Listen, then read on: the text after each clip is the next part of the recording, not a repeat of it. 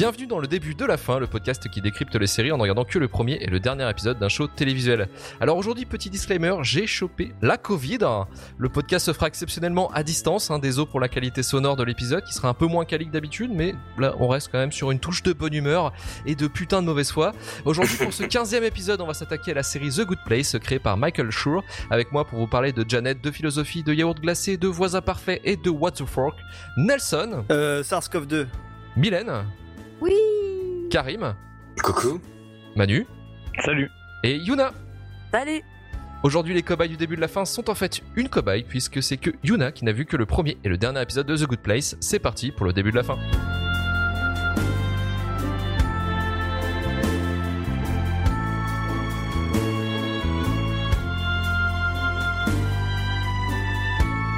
Alors pour le premier épisode de The Good Place s'intitule Tout va bien, diffusé sur NBC le 19 septembre 2016 et l'épisode final en deux parties, le 51e et le 52e diffusé sur NBC et en France sur Netflix le 30 janvier 2020 intitulé Quand vous êtes prêts. Au casting on retrouve entre autres Ted Danson, Kristen Bell, William Jackson Harper, Jamila Jamil, euh, Manny Jacinto et Darcy Carden. La série est créée par Michael Schur, showrunner américain émérite puisqu'il à l'origine de deux séries cultes, Brooklyn Nine-Nine et Parks and Recreation. Il a également écrit une dizaine d'épisodes sur une des meilleures série de tous les temps, The Office, dont il apparaît en tant que le cousin de Dwight Schrute. En France, la série est diffusée sur la plateforme SVOD, comme je disais, Netflix. Allez, c'est parti pour Yuna. Euh, Résume-nous le premier et le dernier épisode de The Good Place, mais on va commencer peut-être avec Nelson, qui va être euh, le soutien, le pivot de ce résumé d'épisode. Je suis un support. Alors bien le bonjour, on va commencer avec le premier épisode qui est introduit avec le personnage de Eleanor, Eleanor, qui sera un petit peu la héroïne de cette série. Elle se réveille dans un endroit un petit peu, un petit peu propre, on va pas se le cacher, euh, et une personne vient avec un très beau nœud papillon, euh, portant le doux nom de Michael. Michael. Euh, ce ce podcast-là, je vais le faire avec les prénoms anglais, on va pas se le cacher. D'accord. Euh, et donc, Michael lui fait un petit speech pour lui dire un petit peu où est-ce qu'elle est. Et elle se trouve dans The Good Place, le bon endroit. Elle est en fait décédée. Mais pour, euh, pour la, la vie après la mort, ils ont une, une façon de faire, c'est-à-dire qu'ils analysent absolument toutes les actions faites dans sa vie, que ce soit la plus euh, importante, euh, c'est-à-dire sauver une vie, ou alors la plus euh, infime, c'est-à-dire ne pas donner une pièce à un, Un clochard. un SDF. Mhm. Oh là là, un petit peu de dénigrement de la part de Luc Le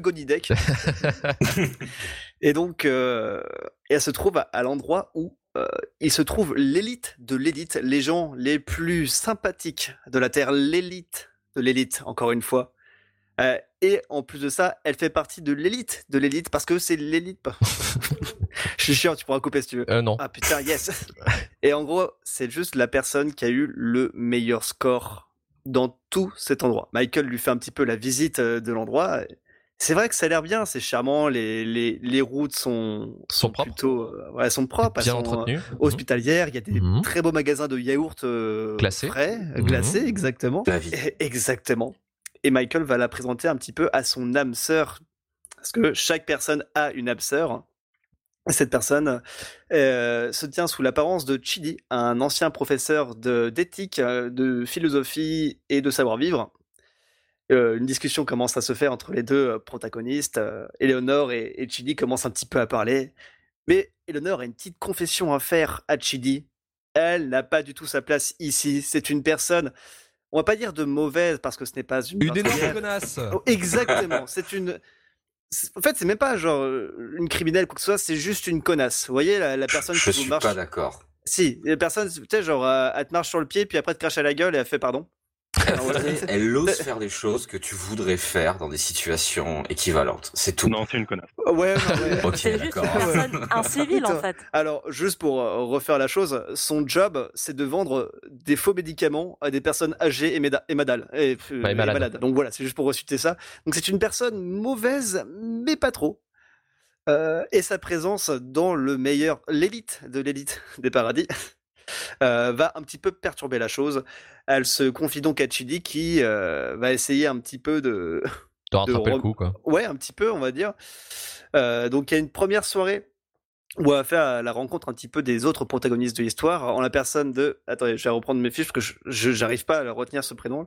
Euh, t'as Annie qui est une, une, une grande bourgeoise un petit peu euh, qui aime bien faire des choses dans sa vie organisée faire des actions caritatives euh, un petit peu pompeuse mais sympathique. Et euh, Un petit personnage- peu pompeuse. un tout petit peu. Et le personnage de euh, Janier, euh, où il y a une petite subtilité qu'on verra par la suite, euh, qui est un moine, un moine tibétain, je crois, et euh, qui, qui a fait vœu de silence. Thaïlandais. Parce que il, se, il, il est vexé, parce qu'il est vietnamien. Tout le monde pense qu'il est thaïlandais, donc il pense que The Good Place, le bon endroit, ils sont tous racistes. Oui, exactement, mais ça, on verra ça par la suite. Parce que pour l'instant, ce, ce n'est que euh, un moine euh, bah, taïwanais. Une soirée chez, euh, chez Tahani, et on voit que effectivement, euh, Eleonore ne fait pas partie de cette place-là parce qu'elle se met une gigamurge, elle vole l'argenterie, elle vole les gambas, elle vole euh, un peu d'or. Enfin bref, elle est la parfaite petite connasse comme elle a toujours été. Et à la fin de l'épisode 1, on voit que ses actions ont un petit peu une conséquence sur The Good Place parce que comment dire, euh, quelques parties du décor partent en couille. euh, il y a des gambas qui volent dans le ciel. Les gens tor- portent des tenues euh, en jaune, et no- ouais. ouais, jaune noir, comme s'il y avait un error système. Et c'est là où on est introduit un petit peu à, à ce que va devenir euh, la prochaine, enfin le futur de cette première saison, c'est-à-dire éduquer Eleonore et lui faire mériter cette place dans The Good Place. Yes, merci C'est un Nelson. peu- C'est un peu comme dans un rêve, en fin de compte, où il y a tous les éléments qui ont été posés par-ci par-là dans l'épisode qui. euh, C'est ça, ouais. C'est ton esprit, ouais, c'est ton esprit qui, euh, qui chope un petit peu ce que tu as fait dans la journée pour finalement les, repa- enfin, les replacer de manière un petit peu incohérente dans, dans, dans, dans un rêve. Sauf que là, c'est la réalité euh, du paradis qui est euh, valable pour absolument tout le monde dans, le, euh, dans celui-là. Waouh, eh, méta, hein, méta. hein. Ouais, ouais, ouais. Yuna, de ton côté, le dernier épisode, qu'est-ce qui se passe? Alors, ça commence au même endroit que le, que le premier épisode, là Mhm. où il commence. Donc, on voit Michael qui apprend la guitare, ou du moins qui essaye, quand il y a un autre personnage qui s'appelle Janet et qui est grosso modo une base de données vivante. Mhm. Il propose la magie et il dit que non, il faut apprendre les choses par soi-même sans s'aider de la magie. J'ai noté beaucoup de points d'interrogation globalement dans mes notes. Bon, on répondra à tes questions après si tu veux. Je remarque aussi que le portrait de Doug Forsett, il a retenu le nom, est remplacé par les portraits d'Eleanor, Shidi, Tahani et son âme sœur dont j'ai complètement bouffé le nom. Donc je vais l'appeler comme ça. Bouddhiste. Janyu, Janyu. Janyu. mais en fait c'est Jason.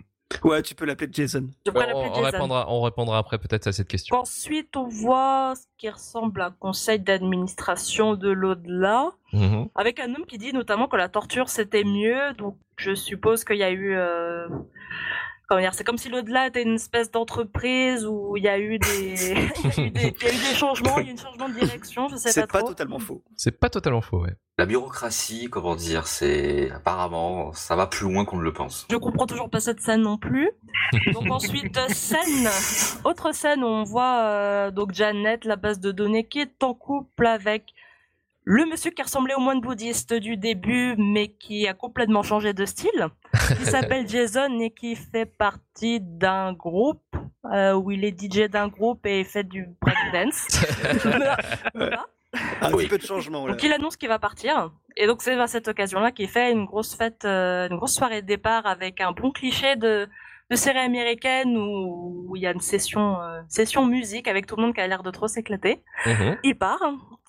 Ensuite on voit Tani qui, qui fait des trucs aussi de son côté qui a l'air euh, déjà moins euh, insupportable.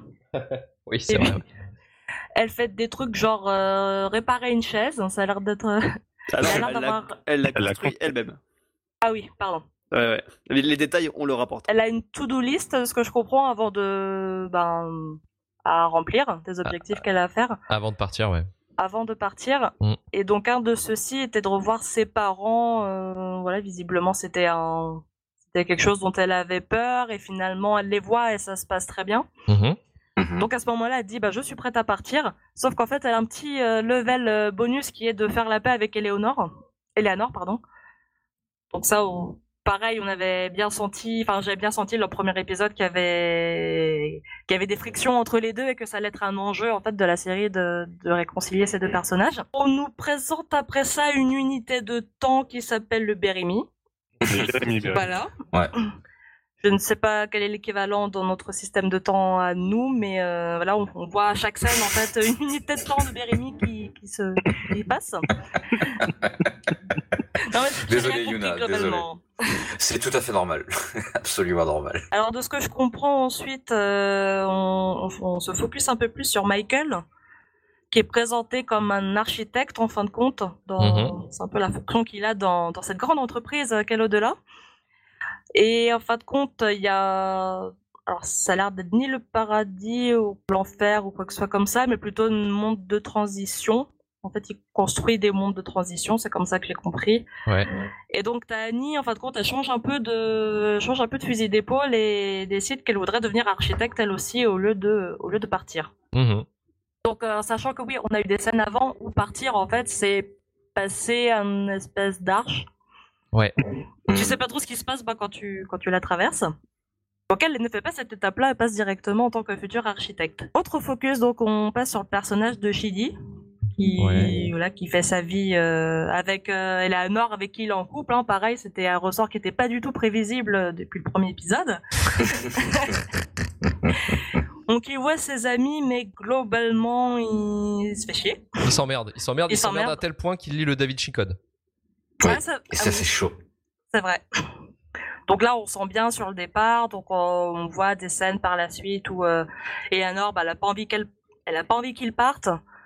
Elle essaye de lui redonner des bons moments euh, de ses voyages à Athènes euh, et Paris. Et là, je me suis dit, mais si, ah, si dans le paradis tu peux faire ce que tu veux, pourquoi tu nous remets pas juste dans nos maisons en fait quand on était vivant, plutôt que, enfin, plutôt qu'une espèce de monde imaginaire comme ça? Donc, Ok, c'est une belle piste de réflexion. mais malgré ça, il finit quand même par partir. euh, Enfin, elle finit par le laisser partir en admettant que son, que son comportement était égoïste. Et en lui disant bien bah, de partir quand euh, elle ne serait plus là pour. euh, ou qu'elle serait endormie. Ce soit moins douloureux. On se rend compte que Jason, bah, en fait, il n'était pas du tout parti. Encore une question avec des points d'interrogation, mais pourquoi il n'est pas parti Euh, Parce qu'en fait, il voulait offrir un cadeau de départ à, euh, À à Janet. Janet. A priori, à représenter un nombre de Bérémy assez considérable. Et elle passait son temps à faire de la méditation euh, au bord de son lac et, euh, et à réfléchir sur le sens de la vie, alors qu'il est mort. On arrive sur la fin. Donc on est introduit avec un nouveau personnage qui s'appelle Mindy. Alors Mindy, euh, Mindy Sinclair. au point d'interrogation, je sais pas qui c'est et cet échange m'a laissé relativement indifférente. Qui, mais ceci dit, ça a l'air de la faire réfléchir. euh, ça a eu l'air de la faire réfléchir, Eleanor, sur euh, sur euh, les déclics qu'elle n'avait pas eu et qu'elle semble avoir pour passer la porte. Mhm. Mhm. Elle finit par partir aussi après une euh, une scène que j'ai trouvée hyper malaisante où il y a Michael aussi qui qui se rend compte qu'il aimerait bien passer la porte et en fait il n'y arrive pas parce que son souhait à lui c'est d'être un humain et il n'est pas humain. Ouais, c'est C'est ça. Syndrome de Pinocchio. Exact. Et à la fin, il devient humain, Michael. Et à la Ouais, fin il t'as devient la- humain. T'as t'as la petite scène de fin où tu le vois euh, en tant qu'humain faire un acte euh, d'humain. Et ça allait assez tellement. Enfin, moi j'ai beaucoup aimé ça. Mais il faut avoir vu la série pour que l'intégrité de la série, je pense, pour que ce Ouais. moment de fin soit euh, touchant. ou du Pour que tout l'épisode de fin soit touchant. L'é- L'épisode de fin est vrai, vraiment ouais, touchant quand t'as vu toute la série en fait. Quel acte Ouais, tu parles? Lequel? Parce qu'il y en a plusieurs.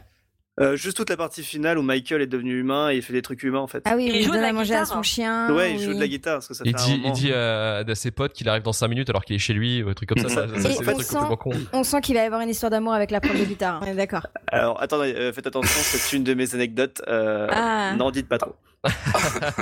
ok, on te le laisse. Et on a oublié quand même le calendrier de Chili. Oui, Je trouve ça, ça m'a bien Ah oui, où il est la petite poil. attention. euh, bah non, mais surtout la petite attention du. euh, euh, je te, je t'envoie avec que des costumes que t'as kiffé ou des trucs que je sais que t'aimes bien pour que pour que je te manque un peu moins quoi. Ah ouais, c'est vrai. ouais. Est-ce que Yuna, tu as des questions de ton côté? Alors déjà on va peut-être en parler du moine bouddhiste qui est, qui est DJ. euh. Ah, Alors, En fait, euh, au cours de la saison 1, on se rend compte que euh, il n'y a pas qu'Elisabeth, euh, que Eleonore qui n'a pas sa place dans The Good Place, euh, que Jian Yu aussi, et qu'en fait, il est absolument pas moine bouddhiste. C'est juste un mec de Floride euh, complètement loser, euh, dont le dont le but est juste de kiffer la vie et de faire euh, de, temps en temps de briser un petit peu la loi pour pour kiffer et puis pour vivre. Il se révèle à Eleonore et Eleonore se rend compte qu'elle n'est pas toute seule et elle elle l'inclut dans le groupe euh, d'études d'éthique, puisqu'en fait, rapidement après l'épisode 1, Chidi apprend l'éthique, euh, enfin donne des cours d'éthique et de philosophie à Eleonore pour essayer de faire d'elle une meilleure personne. Donc il embarque, euh, il embarque euh, Jason avec eux. Et il est quand même pas très très malin, c'est pour ça qu'il Ouais. c'était pour euh, éviter qu'il soit C'est démasqué. très poli, je Il trouve, est- euh, comment tu dis, il euh, est Mylène. très c'est caractérisé très vite, comme certainement l'un des personnages les plus cons que tu vu en fait. Il est Non, mais parce que- euh, J'ai pas dit ça parce qu'il a des petits éclairs de génie parfois en fait. Ouais. Ouais. Ouais, Donc c'est qu'il doit pas être pas complètement exprès. con. Il fait pas exprès. C'est Ah, ça vraiment juste. euh, il y a, Ah. ça- ça- en fait, sa, sa pensée est un peu volatile, tu vois. Et parfois, elle touche au bon endroit. Ouais, mais je, je dirais pas qu'il fait pas exprès, mais. euh, sincèrement gentil en fait. Je pense qu'au fond c'est c'est un connard dans plein de choses de sa vie, c'est un petit con et il peut être malveillant à certains moments, mais il a ce côté, je trouve des fois en fait innocent, un peu comme Ouais, à la ça, Je, pense, je pense pas qu'il soit vraiment malveillant, tu vois. Je pense surtout qu'il arrive pas à comprendre pourquoi ce qu'il fait est mal. Ah ouais, Euh, pour, pour moi, c'est vraiment juste euh, le mec fait bon, j'ai envie de faire ça. Ouais, mais mec, ça va faire du mal à des gens. Quoi? On, est- on dirait un adolescent en fait. Ah, complètement, mais c'est un grand enfant. C'est un enfant de 5 ans. Hein. Avec euh, des désirs d'adulte. D'ailleurs, tout son ressort comique, c'est ça. C'est lui con. Mais c'est déjà un bon ressort comique. Ne nous cachons pas, c'est très drôle. lui con et lui beau gosse aussi. Oui, c'est ça. Il y, Aussi. a, il y a tout ce délire de comment il peut être à la fois aussi, surtout du côté des, d'Eleanor, mine de rien, après de tous les autres persos aussi, mais vraiment comment un mec aussi sexy peut être aussi con. Il y a une vanne ou un moment euh, pendant pendant un des épisodes où il est censé se marier et il s'arrache les manches et il y a un moment je sais plus comment elle fait mais elle appelle Tragic Mike. Et ça, ça m'a fait mourir de rire parce que je pense que ça représente bien le personnage en fait. Vraiment un joli corps. Hein, si tu te dis ah, mais vraiment pas de cerveau, mais quelque part on peut s'en foutre un peu. J'avoue qu'on peut se poser la question.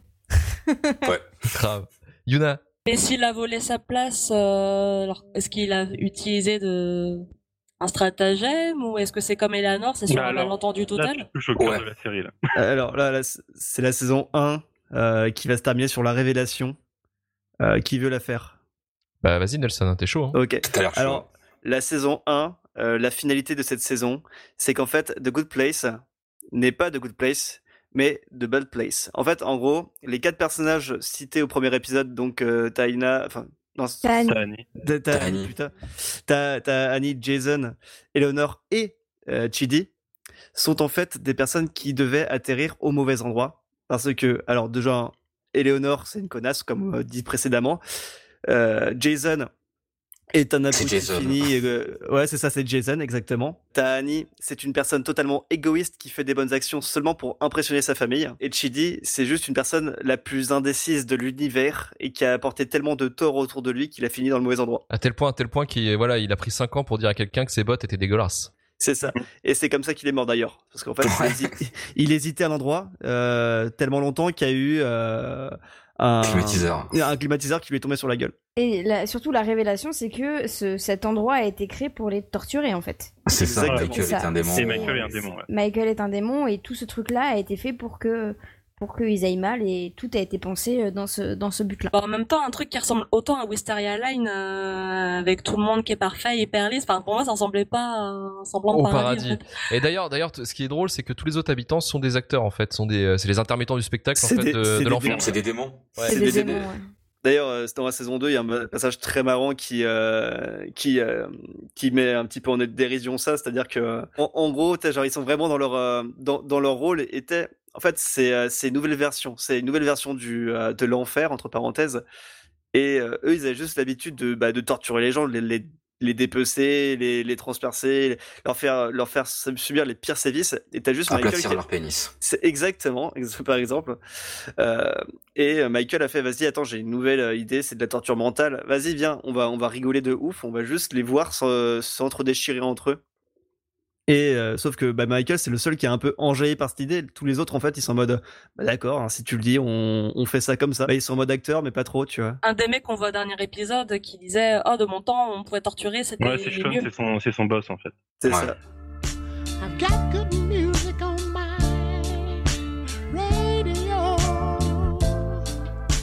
I can hear love songs playing from door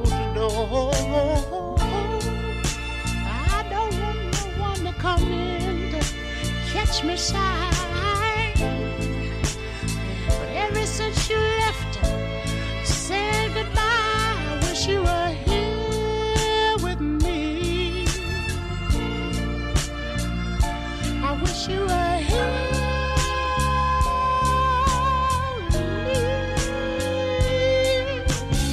Il y a un truc sur lequel euh, euh, tu disais pour le dernier épisode que ça commençait au même endroit que le premier.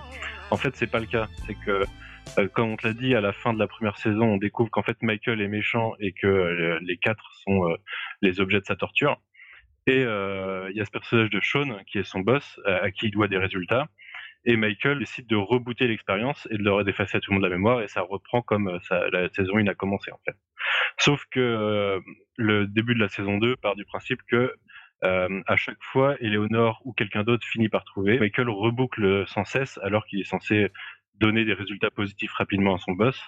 Et euh, au final, Michael finit par s'allier avec les quatre pour euh, sauver sa propre peau. Et au, fil, euh, au fur et à mesure de la série, ils finissent par devenir amis. C'est pour ça qu'à la fin, c'est un personnage qui est aussi important que les autres et qui fait partie du groupe, euh, du groupe de, de tous les amis. Mais au début, c'était un, c'était un démon qui bossait, euh, comme tu disais, dans un, dans un bureau, quoi, dans une entreprise, euh, une entreprise du mal, et devait torturer les autres. Et la, la dernière euh, saison, enfin la toute fin de la dernière saison, c'est pas euh, The Good Place euh, comme au début de la première, puisque c'était l'enfer. C'est la vraie The Good Place, sauf qu'en fait, euh, tout le cheminement pour y parvenir, c'est, il y a eu un certain nombre de, on va dire, de procès. T'as dû voir la juge d'ailleurs dans le dernier épisode euh, au, au niveau de ce conseil. Qui est contente d'avoir écouté des podcasts. Ouais, c'est Oui. oui. content d'écouter les podcasts. Magnifique ce personnage.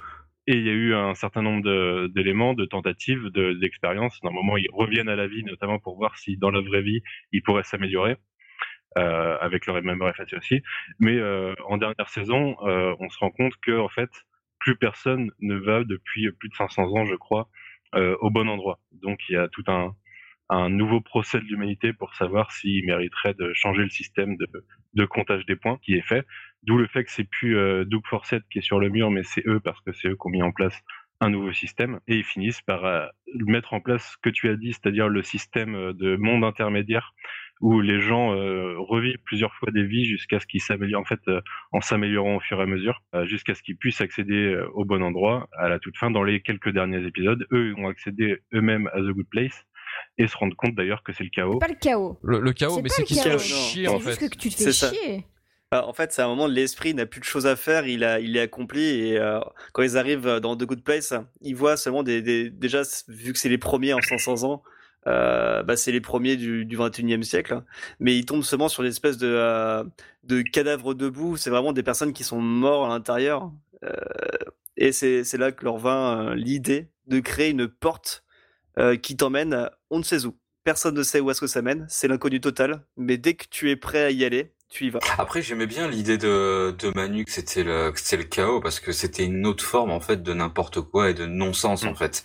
Et euh, parce que c'est alors c'est très très court par rapport au reste de la série en fait vraiment comment va être iconographié euh, le bon endroit de Good Place, le paradis comme on peut l'imaginer. Mais euh, j'ai bien aimé en fait l'idée que ça soit euh, c'est c'est néfaste en fait et c'est néfaste par le bien. Je veux dire c'est trop de bonheur tue le bonheur quoi. Et euh, donc ça, je veux bien en fait l'idée de chaos parce que ça n'a autant que l'enfer torturé pour torturer, bah, ce bonheur pour juste le bonheur, en fait, n'a plus de sens. Et c'est- la chiant en fait. C'est aussi le chaos au niveau du comité d'organisation d'ailleurs qui Mais abandonne Michael parce qu'en C'est fait tellement drôle ils ça. se sont rendus compte eux-mêmes qu'ils sont incapables de de subvenir à long terme au, au bien-être et au bonheur de ceux qui habitent la- la- le bon endroit parce que Le les concept règles marche qu'ils pas. ont, qu'ils ont créées au bon endroit font que voilà le concept marche pas c'est-à-dire que euh, forcément l'humain est pas fait pour euh, pour être totalement satisfait tout le temps et que du coup ça embourbe ton cerveau Bah, quand il y a plus d'enjeu, tu te fais chier en fait. Quand tu sais Ouais. que tu vas avoir tout ce que tu veux, ça, ça, enfin, tu n'as plus aucune satisfaction à l'obtenir. Complètement. Mais il y a un truc, tu vois, que j'ai, que j'ai, qui est cool dans la série, c'est que tout à l'heure je délirais sur la bureaucratie, mais toute la série, en fait, il... après c'est comme ça que je le comprends, mais va faire une espèce d'allégorie, en fait, de, euh, du passage à l'au-delà, mais sous couvert, en fait, d'un traitement d'une story de grande entreprise. Parce que de The Good Place, c'est que des projets faits par des équipes à tel but, torturer ou amener les gens euh, vers le bonheur. Et ce qui est, alors, pour moi, très drôle, c'est que tout est vu justement comme dans une réunion d'entreprise, en fait. Euh, Le même dans- comité, quoi. Le comité. c'est ça. Et t'as mais t'as l'impression que Steve Jobs, en fait, euh, qui sont inspirés de Steve Jobs à certains moments, c'est pour imaginer. T'as vraiment, par exemple, Michael en tant qu'architecte, c'est vraiment l'archétype du créa qui veut changer les choses pour changer les choses, parce que modernité, parce que changement. Il veut qui va laisser sa trace peut-être? À la base, c'est un peu ça, en fait. Là, pour moi, la base de la série, Pour ça, ça change complètement. Pour Ouais. progresser, pour obtenir une promotion, carrément. Ah oui, de base, c'est complètement factuel. Et puis, bon, bah, la magie de l'être humain, comme dans tout ce qui est fait par l'être humain, montrera que la magie des sentiments fait évoluer les choses. Mais à la base, c'est ça. Et toute la série le rappelle, parce qu'il y a, il y a un moment que je trouve très très drôle où ils vont euh, à l'endroit où en fait on fait le calcul des points, donc c'est la zone neutre. Et c'est un endroit, c'est vraiment l'administration. Il y a que des comptables. Et en fait, c'est ça qui est génial, c'est que sur à une espèce de toute la série se veut philo, vraiment sur une question euh, sur le bien, le mal, l'éthique et même la relation euh, à la mort. Qu'est-ce qui nous fait d'être humains C'est ça. Et mais résumé avec une iconographie qui est tellement humaine à la base, qui est, et celle que beaucoup de gens détestent, vraiment la bureaucratie. Et euh, je trouve que ça match ultra bien en fait. Il y a un petit côté euh, Beetlejuice dans, dans l'idée de, De l'administration de la Et de mort. peu. ouf, moi ça m'a de visionnage, moi j'ai directement pensé à Beetlejuice avec justement un côté plus humain en fait. Et je trouve ça encore plus drôle parce que c'est, on peut s'imaginer des buts des situations ayant bossé en open space. Hein, euh, Timmy qui fête son anniversaire à la compta pour le comptage des points, moi ça m'a fait mourir de rire vraiment parce que c'est parce que les gars touchent, les gars touchent alors que ça parle d'un truc alors que c'est complètement c'est fantastique de ouf quoi. Donc, Cette iconographie qu'on retrouve euh, à partir de la saison 2 qui va se pousser vraiment dans, les dernières saisons, je la trouve vraiment bien faite parce que personnellement je pense que la bureaucratie c'est peut-être quelque chose de très absurde et la série veut montrer un truc absurde et utilise un truc visuellement absurde et de connotation absurde pour montrer l'absurde. Je trouve ça très cool. Le passage qui m'a marqué vraiment sur la bureaucratie, c'est ce passage du comité où ils soulèvent un problème et tout de suite on leur dit euh, pas de problème, on va faire une commission d'ici 400 ans, donc on a tout accéléré, qui va pouvoir faire une commission pour enquêter sur la commission pour machin. Et là tu comprends juste que il se passera jamais rien. Et, et là t'as l'impression d'être dans ton entreprise et dire ouais j'ai soulevé un problème, mais en fait euh, rien n'arrivera jamais quoi. Alors, est-ce que The Bad Place, c'est pas un équivalent de la maison qui rend fou avec euh, de la bureaucratie absolument partout? Non, je parce pense que pas. euh, ouais, la bataille, ça Ah bah non, s'adapte aux c'est- gens qui sont dedans. C'est plus euh, le système, euh, le système qui régit l'univers en fait, qui est bureaucratique. Ce qui est assez marrant d'ailleurs dans la façon de compter les points, euh, quand on découvre ce, système neutre qui euh, en fait se base sur euh, l'expérience. Enfin, c'est c'est vraiment itératif. C'est dès qu'il y a quelque chose d'inédit qui a été fait dans le monde, ils, attribuent des points et si quelqu'un refait la même chose, bah, il aura le même nombre de points. Donc il y a ce côté hyper bureaucratique. Mais dans la façon de compter les points, le moment où ils se rendent compte que plus personne ne va dans la bad place, euh, ce qui est intéressant, dans la good place, oui. Ce qui est intéressant, c'est que c'est dans, c'est qu'en fait, ça, dans l'analyse de pourquoi plus personne n'y va, c'est, ça prend en compte l'analyse de la complexité du monde. Ce que je trouve assez intéressant dans, C'est dans génial la ça. philosophie de la série. C'est-à-dire qu'en fait, plus, ça part du principe que plus aucune action euh, qu'on fait n'est neutre. Euh, c'est- c'est-à-dire tout est politique, tout a une empreinte carbone, tout, euh, tout, tout a un impact sur les autres. Le monde est Les trop conséquences, ouais. Pour que chaque, pour que même sans s'en rendre compte, en pensant faire une action neutre ou même parfois une bonne action, on entraîne potentiellement et voire forcément des actions négatives pour d'autres personnes. Genre t'achètes ton iPhone, tu voilà, le- il y a déjà l'empreinte carbone du voyage, il y a aussi le- l'empreinte sociologique de la création de l'iPhone, euh, c'est-à-dire les, les enfants, euh, voilà, l'exploitation Exploitation des voilà, ressources. l'exploitation des ressources, euh, l'esclavage des enfants qui construisent des petits téléphones, des trucs comme ça, quoi. T'as surtout ça avec le fait d'offrir un bouquet de fleurs à quelqu'un. Oui, tu rends quelqu'un heureux, mais derrière, euh, c'est des fleurs qui ont été cultivées avec des pesticides, Mm. qui ont été ramassées par des migrants, enfin, tu vois, ce genre de trucs, quoi. Ou Mais à ça, la base, c'est- Voilà, pour ça que j'achète euh, jamais de fleurs. D'ailleurs, c'est une action euh, tu n'as plus le droit de toucher quoi que ce soit. toi. Ils rencontrent à un moment le vrai Doug Forsyth, euh, encore vivant euh, quand ils sont euh, sur Terre. Et c'est Ouais, l'ultime témoin. que lui a, a fait de, son, de sa vie un enfer parce qu'il pense à toutes les conséquences de tout ce qu'il fait et il peut plus vivre normalement. euh. Enfin, il y a un moment, il y a un gamin qui l'agresse. À partir du moment où le, gamin est content de l'agresser, bah, il le laisse l'agresser. quoi. Et, euh, il écrase un escargot, il part faire un pèlerinage, euh, je, je ne sais plus où, pour verser une somme d'argent à une association pour l'escargot, enfin, des choses comme ça. Quoi. Donc, Et lui, pourtant. en voulant, en voulant gagner sa place au paradis, fait de sa vie un enfer. Et pourtant, il n'a quand même pas gagné sa place au paradis jusqu'à la jusqu'au changement du système. Ouais. Ouais, il y a un truc que je trouve super intéressant en fait. Au-delà du constat, hum, c'est très euh, très dual sur le bien et le mal. Ouais, bon, enfin, je trouve que la thématique soulevée en fait à la révélation de ce problème, c'est-à-dire que le système est biaisé parce que bah, le monde a évolué et maintenant tout est en conséquence. Donc forcément, personne ne peut gagner parce qu'on n'est pas maître des conséquences qui vont trop loin. Et moi, j'avais kiffé euh, cette idée-là parce que même par rapport euh, à des choses plus actuelles, c'est, je trouve que c'est un problème qui est, constant, tu vois, de vouloir grandir en permanence en, dans un système qui ne peut pas évoluer aussi vite que le monde évolue en fait. Et par exemple, moi je me rappelle avoir pris une branlée à la con le jour où j'ai vraiment appris c'était que la pollution numérique. Tu vois, j'étais en mode oui, j'ai que des bails, j'ai plus de Mhm. papier, je suis très content. Et un jour je découvre en fait que juste parce que je fais n'importe quoi avec mes boîtes mail, en vrai je pollue comme un connard, tu vois.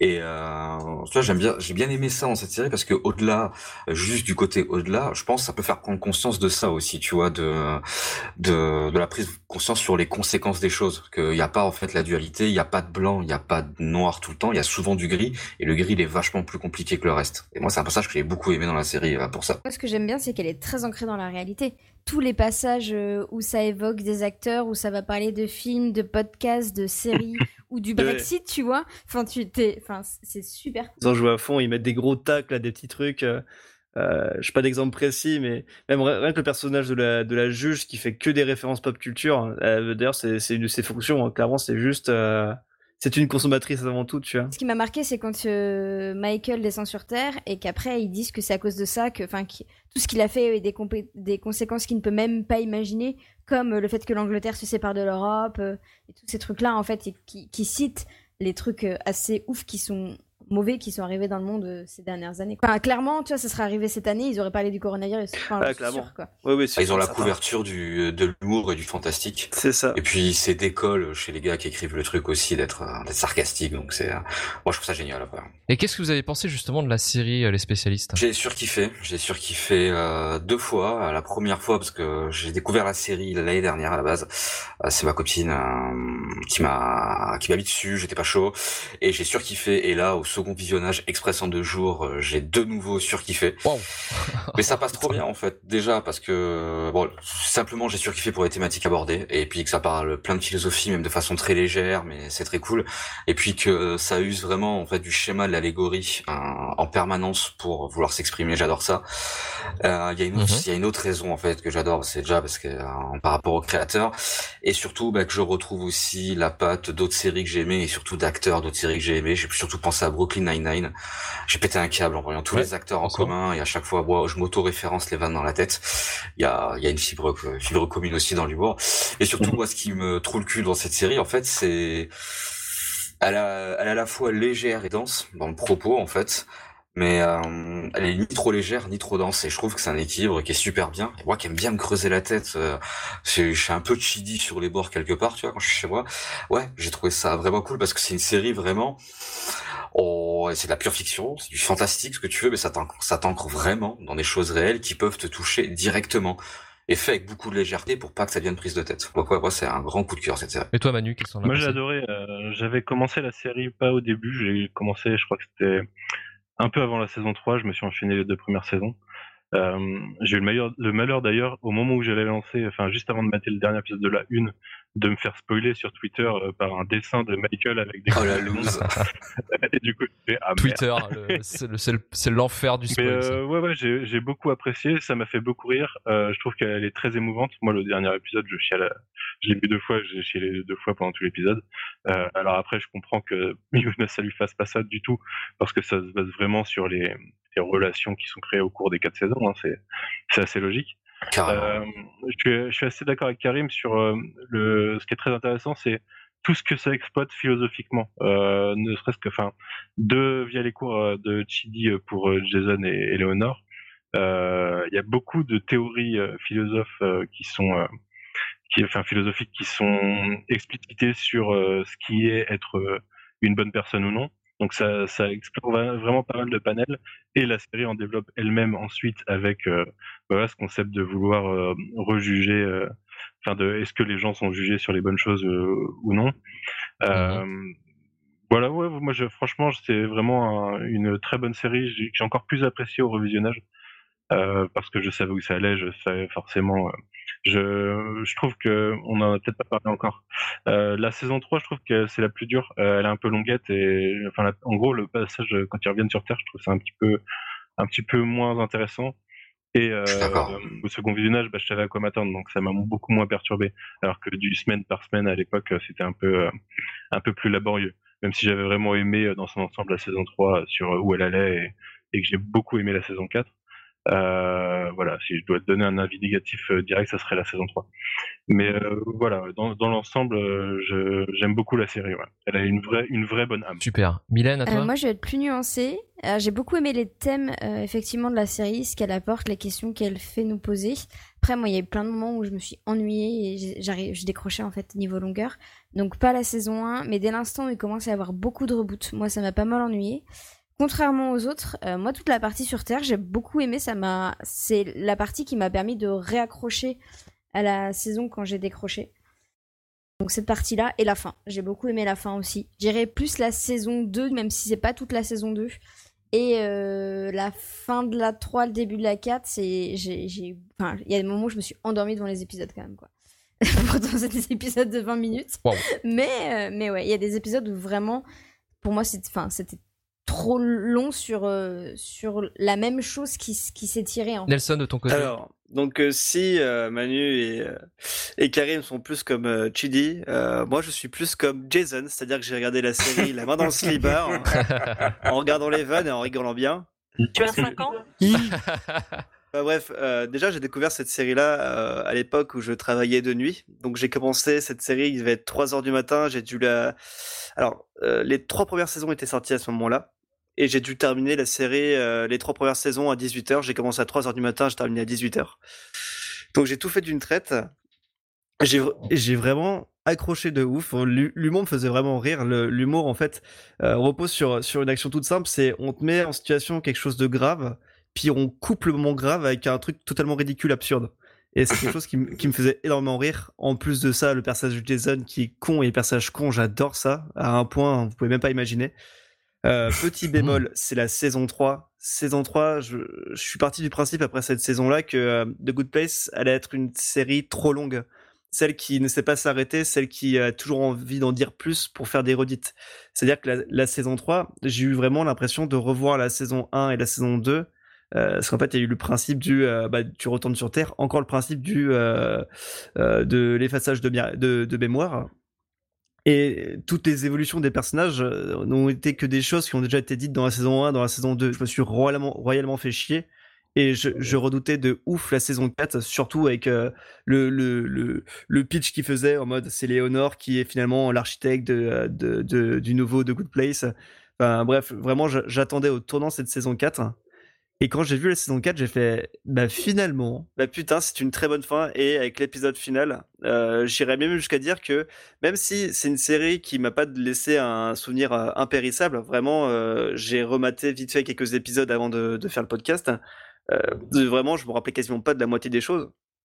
Mais même pas des intrigues durant les saisons. Enfin, vraiment, elle m'a pas laissé un souvenir impérissable. Cependant, l'épisode final, j'irais jusqu'à dire que c'est l'un de mes épisodes préférés, toutes séries confondues, Wow. confondues. Tellement il m'a fait, tellement il m'a fait kiffer. Vraiment, c'est le seul truc que je me rappelais, euh, dont je me rappelais dans les moindres détails de la série. Vraiment, c'est, euh, en fait, je trouve que c'est un épisode qui est à la fois un petit peu dur, mais good, good vibe à fond en fait. Juste, euh, je voir tous les personnages s'accomplir comme ça, mais littéralement, et finalement passer à autre chose, euh, se laisser, euh, se laisser euh, prendre Mourir. par la- Ouais, c'est ça, se laisser mourir. En fait, ça, ça, ça à la fois, tu vois, genre autant des, des séries qui terminent bien, souvent c'est une fin un peu mélancolique, un peu triste, en mode euh, au revoir. euh, et, et là, je trouvais que c'était vraiment juste, euh, voilà, euh, notre taf est fait. C'est au-dessus pour toi de, de, de Six Feet Under, en fait? Euh, bah largement, Ok. largement, largement. Euh, même, j'irais même plus, disons que c'est une meilleure fin que Scrubs. Bah oui, non, normal. Moi, ce qui est ouf, c'est que c'est une bonne fin, mais c'est pas une fin niaise. Même si elle te fait chier, même si tu chiales durant Bah, elle est pas niaise parce qu'elle amène quand même, enfin, moi, ce- cette idée, en fait, que on, on crée, enfin, pour moi, je veux dire, l'être humain, pour moi, c'est comment je comprends la fin, c'est que l'être humain a, a besoin de la mort. En fait, il a besoin de s'arrêter. Mhm. C'est ce qui fait Ouais. l'humain, c'est sa condition de mortel, sa temporalité. Et moi, ce que je trouve génial dans cette fin-là, en fait, c'est que t'es heureux qu'il meurt. Oui. C'est d'une certaine manière. Et alors, pareil, c'est que dans l'allégorie, la métaphore, mais moi, j'ai trouvé ça cool. Et justement, euh, pas tire larme. Mais euh, et puis, vu que t'as vraiment suivi une série qui t'est focus sur 5 six protagonistes, mais vraiment focus sur eux, et qu'en quatre saisons tu les as vus tellement évoluer, Ouais, t'as envie faire, moi j'ai envie de leur prendre la main et de passer la porte avec eux, comme quoi c'était bien, tu vois. Si, si je revenais, si je revenais après moi sur euh, sur sur la série en global, euh, moi je la trouve et c'est là aussi où j'ai arrêté Brooklyn Nine Nine. Je trouve que l'humour se répète un peu trop souvent. Euh, en fait, c'est un humour que j'aime pas trop trop. C'est un humour de personnages en fait, euh, de euh, de construction de personnages et des personnages en fait euh, qui ont qui sont dans plusieurs situations différentes entre eux en fait. Euh, c'est un peu, bah, de toute façon c'est la même écriture que Brooklyn Nine Nine parce que c'est le même créateur.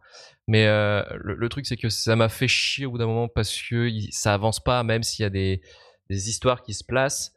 Euh, moi, ça m'a pas accroché en fait. ouais. Après, Brooklyn Nine-Nine, c'est une série qui, arrête, qui arrive pas à s'arrêter.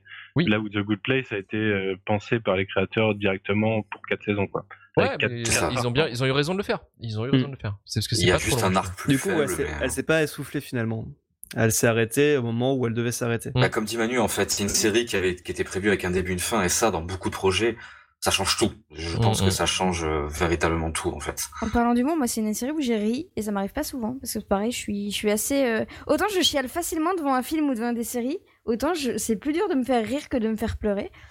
Et euh, et il y a des moments où j'ai ri, alors pas tout le temps, tu vois, il y a des moments où, où j'esquisse un sourire, mais il y a des, enfin j'ai ri et du coup ça j'ai apprécié. C'est assez, c'est un peu ça. brand new sounds in my mind.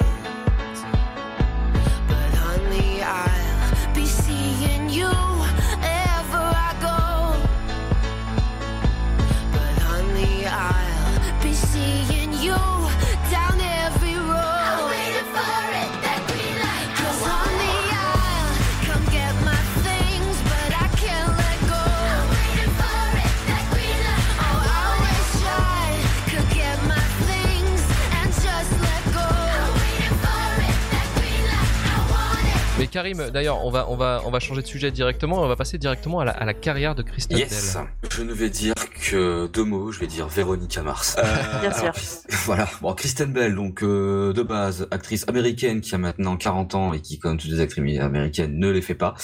Euh, principalement, on l'a connue, enfin, en tout cas, elle a fait des petites choses avant, mais on l'a tous connue dans le monde entier avec la série Véronica Mars, euh, série, donc, qui s'est déroulée de 2004 à 2007.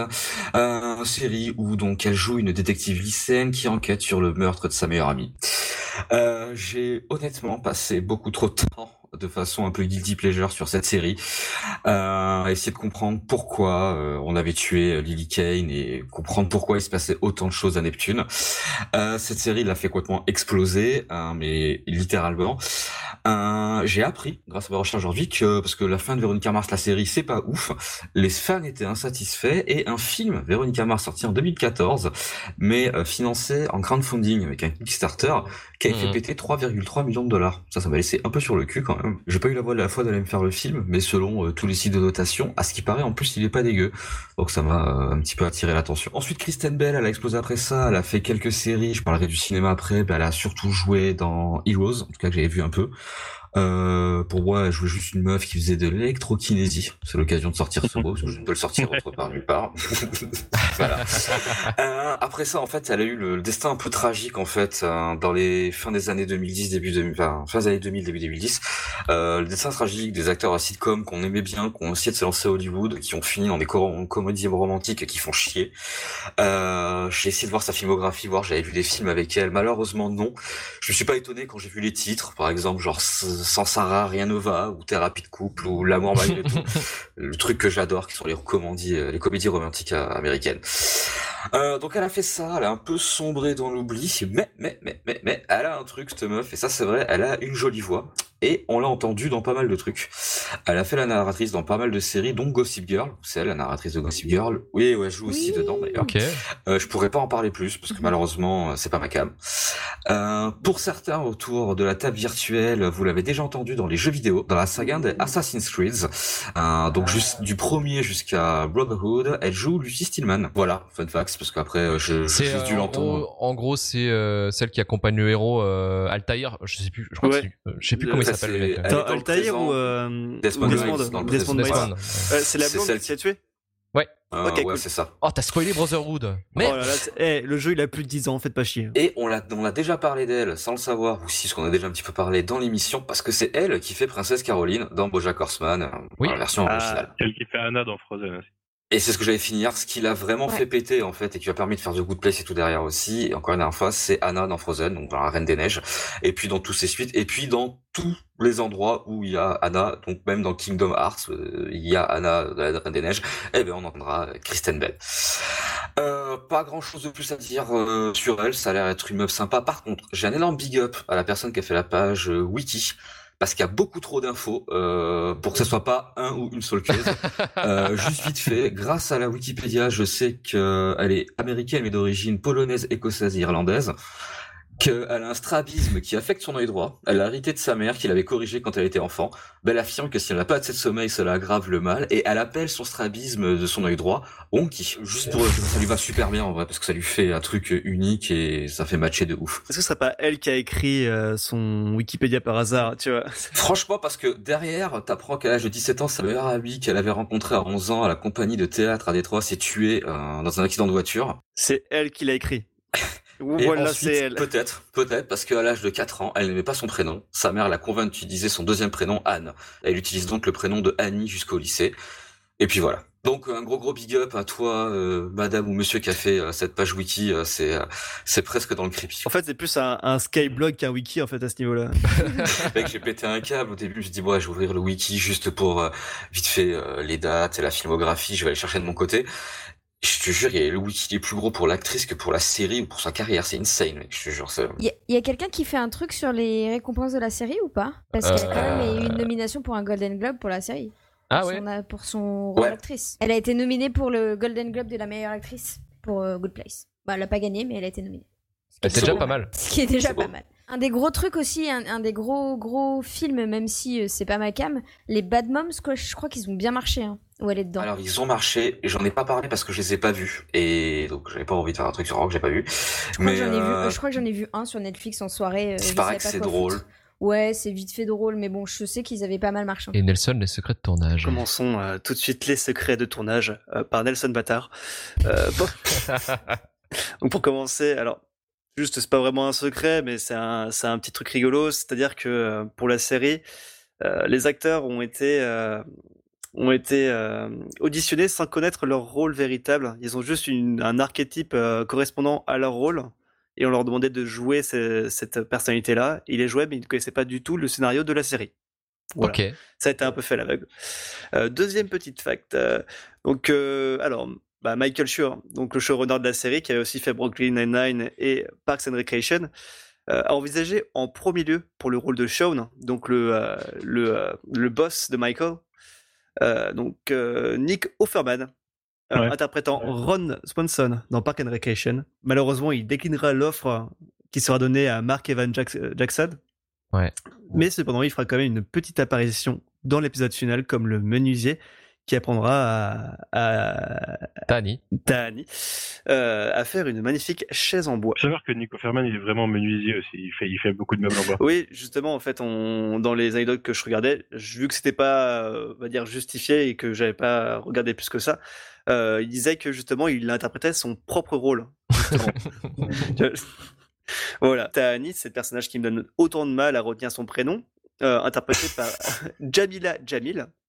C'est son tout premier rôle euh, dans un contenu télévisuel ou même, euh, ou même audiovisuel tout court. Avant, elle était écrivaine, elle était mannequin, elle était DJ, elle était animatrice radio, mais elle Ah, c'est n'a jamais en fait. elle... Non mais ouais, exactement. Mais elle n'a jamais fait de comédie un petit peu comme Skyler. Euh, vraiment, elle arrivait sur le plateau en mode bon bah qu'est-ce que je fais je, fais- comme ça? Ouais ouais non mais t'es parfait meuf. Et bah, finalement en fait je sais pas si vous, enfin ce que vous en pensez, mais je trouvais qu'elle elle jouait plutôt bien. euh, euh, vra- Vraiment, m'a pas son, son jeu m'a pas sauté aux yeux par sa Non. médiocrité. Vraiment, euh, elle correspondait vraiment bien pour une première expérience. C'est. Banco. D'ailleurs, euh, si vous avez remarqué dans sa to-do list à la fin, dans l'épisode final, euh, celle qu'elle doit, enfin celle qu'elle doit accomplir avant d'être prête, vous pourrez voir des trucs comme euh, gravi- gravir le colosse de Rhodes. Donc euh, quand même une statue euh, en Grèce de bronze qui fait 33 mètres de haut. Mais dans la même catégorie, vous avez aussi apprendre à faire l'alphabet en rotant. Ah, voilà. C'est un objectif de vie, hein. Ouais, c'est un objectif de vie et bah, finalement, elle l'accomplit assez rapidement parce que c'est fait partie de ses objectifs cochés. Donc là, donc là on va partir stylé. sur, sur Michael dans sa partie finale parce qu'il y a quand même pas mal de choses à dire à ce niveau-là. Donc, alors, déjà, on peut voir l'appartement où habite Michael, c'est le euh, bon, bah, 12 358. Euh, le, son appartement, c'est le numéro 12 358. Et le quartier qu'il a créé pour euh, The Good Place euh, porte le même numéro. Voilà, c'est le. Ah, yes. Exactement. Euh, pareil, alors, la prof de guitare dont on parlait précédemment est interprétée Sa femme. et- Exactement, elle est interprétée par Mary Steenburgen, qui est la femme de Ted Danson, l'interprète de Michael. Petit petit dernier truc, euh, le nœud papillon que Michael offre à euh, Tahani, j'ai marqué Taina, ok. Euh, le, papillon que, pof- euh, que, Michael euh, offre à, à Tahani, euh, c'est le tout premier euh, nœud papillon qu'il portait euh, au premier épisode de la série. Au pan, enfin avec une Exact- de pan. euh, ouais, Exactement. très beau. Qui est très très beau, ouais. Je, je, Ouais. juste- Il est soit hipster sur Tellement. Il y en a un que t'as manqué, chez- le, le mari de Kristen Bell, t'en as parlé? Ah, Ah, si, parler. si, ouais, mais vu que, enfin, il a juste fait un, une toute petite Ouais. apparition, un épisode, enfin, Je trouvais ça marrant Ah, parce que c'est ça rebondit sur le fait de Oui, la femme de Michael aussi. Genre, euh, ils ont embauché tous les maris et femmes en mode. c'est, Ah, le- c'est, vrai qu'il apparaît, je crois, dans la saison 2 en tant que démon, je crois. Ouais, il fait un Ouais, démon, mais c'est ouais. trop fat, C'est ça. qu'il fait, il la regarde, il lui met un regard, il fait, à toi plus tard je te baise. et quand, euh, j'ai, quand je recherchais tout à l'heure, j'ai vu que c'était son mec, je me suis dit quand même sur le tournage, ils ont dû se marrer, tu vois. C'est trop méta. D'ailleurs, alors, un truc qui m'a un peu déçu, c'est que, euh, sais, le, le mec qui découvre le système de, euh, de Good Place, Bad Place, comment il s'appelle Mhm. déjà? Euh, j'étais déçu, exactement, Doug. J'étais déçu de voir que c'était pas le nom du, euh, du scénariste euh, de la série. Ça, Ah. ça, aurait été, ça aurait été tellement méta. La mise Ça- en abîme de l'extrême. Ça m'aurait bien fait rire, mine de rien. Il y a aussi le, il y a aussi le quatrième frère Hemsworth dans la série. Qui se prend pour une merde parce que c'est le moins côté des frères. Ah oui, c'est Bon, vraiment en fait, lui c'est qui un- joue C'est son un rôle. faux quatrième frère, mais du coup, euh, non, mais Ouais. en fait, il est- il n'y a pas de quatrième Ah, il y a frère. pas, il mais pourrait, ils en sais un dans la série. ok. Et oui, il est, il est là pour, euh, pour être euh, se rabaisser aux yeux de ses frères, par rapport, comme euh, ça fait écho euh, au fait que Tahani se rabaisse aux yeux de sa sœur.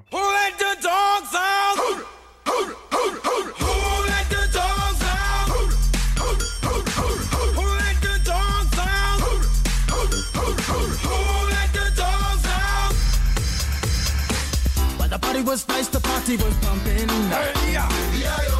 And everybody having a ball. Until the fellas started in calling.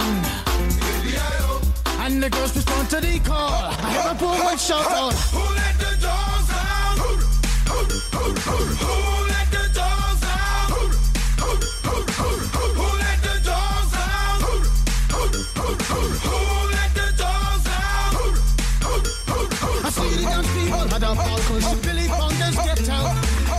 Get back, you flea mongrel. Et Yuna, alors, on va retourner vers la cobaye. Est-ce que tu regarderas la série finalement? Compliqué. Compliqué pourquoi? Euh, je pense que de base, en fait, je, je serais pas forcément allé au-delà du premier épisode. Oh. J'avais pas du tout aimé le postulat de base, en fait. De genre, euh, ah non, non, ça a rien à voir avec le paradis et l'enfer, mais quand même, si tu tries bien tes déchets, que tu euh, aides les mamies à traverser la rue, etc., tu as droit à une place au paradis. Par contre, si tu grilles les feux rouges, tu vas directement en enfer. J'ai trouvé le truc hyper moralisateur, en fait. Ouais, mais justement, c'était cliché, justement. Enfin, tu, tu le vois, en fait, que finalement, c'était un peu méta, quoi. Ah, justement, c'est la question que je me suis posée. Je dis, est-ce que ça va te dégoupiller par du second degré ou quelque chose comme ça? La Là, réponse est oui. Ouais, mais enfin là, en m'arrêtant au premier épisode, je, je pense que j'aurais pas assez accroché honnêtement pour euh, pour aller au-delà. Et là, avec tout ce qu'on a dit, c'est pareil, te- tu t'as pas, t'as pas finalement envie d'aller plus loin, quoi. Avec ce que vous avez dit un peu plus déjà, justement ce que j'attendais, ce côté euh, dégoupillé, de casser un peu le truc. J'ai bah, j'ai pas le sentiment de l'avoir trouvé dans le dernier épisode non plus en fait, en ne voyant que le dernier. le. Parce que ça a déjà Euh. été fait en fait, tout, tout avait déjà été découpillé, c'était juste euh, Mm. le, le final en mode c'est bon, vous avez terminé, euh, soyez en paix. Bah, c'est ça, c'est qu'en fait, au début, on voit le monde parfait, ils mangent tous du yaourt glacé, tout le monde est beau, tout le monde il est gentil, euh, t'as la meuf qui organise des super soirées de ouf euh, dans son château. Et finalement, bah, le, dernier épisode, tout le monde est beau, tout le monde est On parfait, reprend, tout ça le monde reprend est les codes du premier, ouais. Non, non, mais c'est c'est un Voilà. truc de scénariste, hein. C'est vraiment, euh, pour finir, pour conclure une histoire, il faut toujours reprendre les éléments du début, en fait. Le yaourt Et- Parler glacé, c'est important. Le, le Ouais. yaourt glacé, parce qu'à un moment, il te le justifie en disant qu'il n'y a rien de. C'est l'aliment où t'es le plus content d'y aller et en fait t'es toujours déçu quoi. Et c'est pour ça qu'ils ont mis que des trucs de yaourt glacé. La médiocrité. Euh, fausse euh, The C'est le truc le Place. plus monotone possible, ouais. D'ailleurs, c'est d'autant plus un truc scénaristique, comme le dit euh, Luc, dans le sens où, en fait, euh, sur la saison 1, tu, c'est fait un peu pour que tu, tu ressentes le sentiment que c'est pas totalement la good place dès le début. Euh, comme tu le dis, euh, enfin, c'est un peu euh, un côté, euh, Chiant. un côté, ouais, voilà, chiant. Et euh, du comportement des personnages et de beaucoup de choses qui se passent dans la saison, en fait, tu dois, tu dois dire, mais c'est pas du tout, euh, c'est, c'est, vraiment pété comme good place, quoi. Et en fait, c'est juste un indice pour dire que, bah, en fait, ça l'est pas. C'est, parce que rien que Tahani, par exemple, qui dès le premier épisode est un peu condescendante, euh, de facto, tu, enfin, ça, ça, sous-entend que c'est pas vraiment un endroit hyper. Pour, pour le good place qui est censé être le meilleur, tu vois. C'est pas un good place, c'est c'est le plus grand good place, tu vois. C'est l'élite. Encore une fois. Et encore une fois. Et euh, pareil, ouais, enfin, tu vois, tous les trucs qui sont supposés être, euh, être euh, super cool, du paradis, tout ça, en fait, c'est juste des trucs monotones, un peu chiants, en fait. Tu vois, euh, exemple tout court, mais la soirée chez Tahani, ben, c'est un banquet, quoi. C'est c'est c'est le fun sans plus. hein. Tout, tout, pareil, tu t'es pas, enfin, tu peux pas jurer. Bon, c'est aussi dans le vrai good place, tu vois, mais tu peux pas jurer. Oui, c'est souvent les fucks sont remplacés par fork ou des trucs Des- comme ça. La maison, avec, ouais, la c'est maison marrant. avec des clowns. Qui, qui Oui. ça dans son paradis? Enfin, personne. C'est clair. Ah, et d'ailleurs, un truc qu'on a omis de dire, c'est qu'en fait, le scénar- scénario de base de Michael, en fait, c'est de faire croire à Eleanor qu'elle a piqué la place d'une autre Eleanor qui est mort en même temps qu'elle et euh, qui véritablement était une personne saine. Et donc c'était ça son enfer en fait de croire qu'elle avait usurpé. euh, Oui, C'est ça. ouais. Plus une maison avec des clowns alors qu'elle déteste ça, avec des enfin des espèces de surélevés. Enfin, la maison est construite aussi pour qu'il y ait tout ce qu'elle déteste dedans. Exactement. Après, en vrai, le- la première saison et l'enfer de Michael, c'est c'est un peu la métaphore de l'enfer, c'est les autres, en fait. Hein. Ça fait Oui. vraiment penser, euh, pour moi, ça m'a fait penser à, à huis clos, hein, sans vouloir faire le pompeux qui va citer Sartre, mais bon, je suis en train de le faire, mais c'est vraiment pour moi, c'est il y a ce côté-là, en fait, parce que même si c'est pas un huis clos, mais dans l'idée, en fait, c'est la base du plan de Michael, c'est de se faire chier à créer tout un univers avec des guillemets pour faire chier quatre personnes. Et au lieu d'officier des tortures physiques comme ils ont l'habitude de faire quand ils les décrivent tu les imagines ça peut être très drôle mais plutôt d'officier de la torture mentale. Et moi ce que j'aime bien dans la première saison c'est que et surtout quand tu la revois je pense que c'est euh, franchement si vous avez fait la série refaites au moins la première saison pour voir toutes les mécaniques du truc parce que vous savez que c'est pas The Good Place. Et c'est très drôle parce que moi la première saison la première fois que je l'ai vue je savais pas c'était de l'humour parce que au paradis ils sont trop cons parce que ça marche pas ou est-ce qu'il y a un truc qui cloche, ils sont pas vraiment au paradis Et pour refaire la première saison, quand on a déjà fait un premier visionnage, c'est très drôle parce qu'on sait. Et donc ça devient, moi je trouve, encore euh, plus piquant. Un truc pour rebondir parce que tu as parlé des insultes. Alors moi j'ai regardé la série en français parce que au tout début quand j'avais commencé à la regarder, je l'avais regardée en série de fond quand je fais aussi autre chose. Donc dans ces cas-là, je regarde en français et euh, j'ai trouvé que la traduction dessus était très très bonne. Toutes les insultes, tous les jeux de mots ont été extrêmement bien traduits. Euh, par exemple, je sais plus, mais le putain, ça devient patin. Enfin, a- et Ouais, ouais. ça a du sens et c'est Yes. vraiment la traduction est vraiment très bien faite. C'est cool parce que je l'ai pas fait en, je l'ai pas fait en VF, donc euh, ravi de l'apprendre. ouais. À même, la dans, VF. même dans la Vost FR, tu vois, euh, enfin, t'as genre des, euh, des jeux de mots totalement totalement intra- intraduisibles en, en français sont totalement changés et euh, gardent leur sens tout en gardant leur côté humoristique. Vraiment, ça ils font dans l'idiomatique un petit peu. Il y a, Ouais, vraiment aucun moment où je me suis dit là ils ont juste voulu faire la traduction euh, littéral. bête et méchante Ouais, et ça ne ouais. marche pas. Non non, il y avait des, des moments où ils réutilisent des expressions françaises etc et ça marche vraiment très très bien.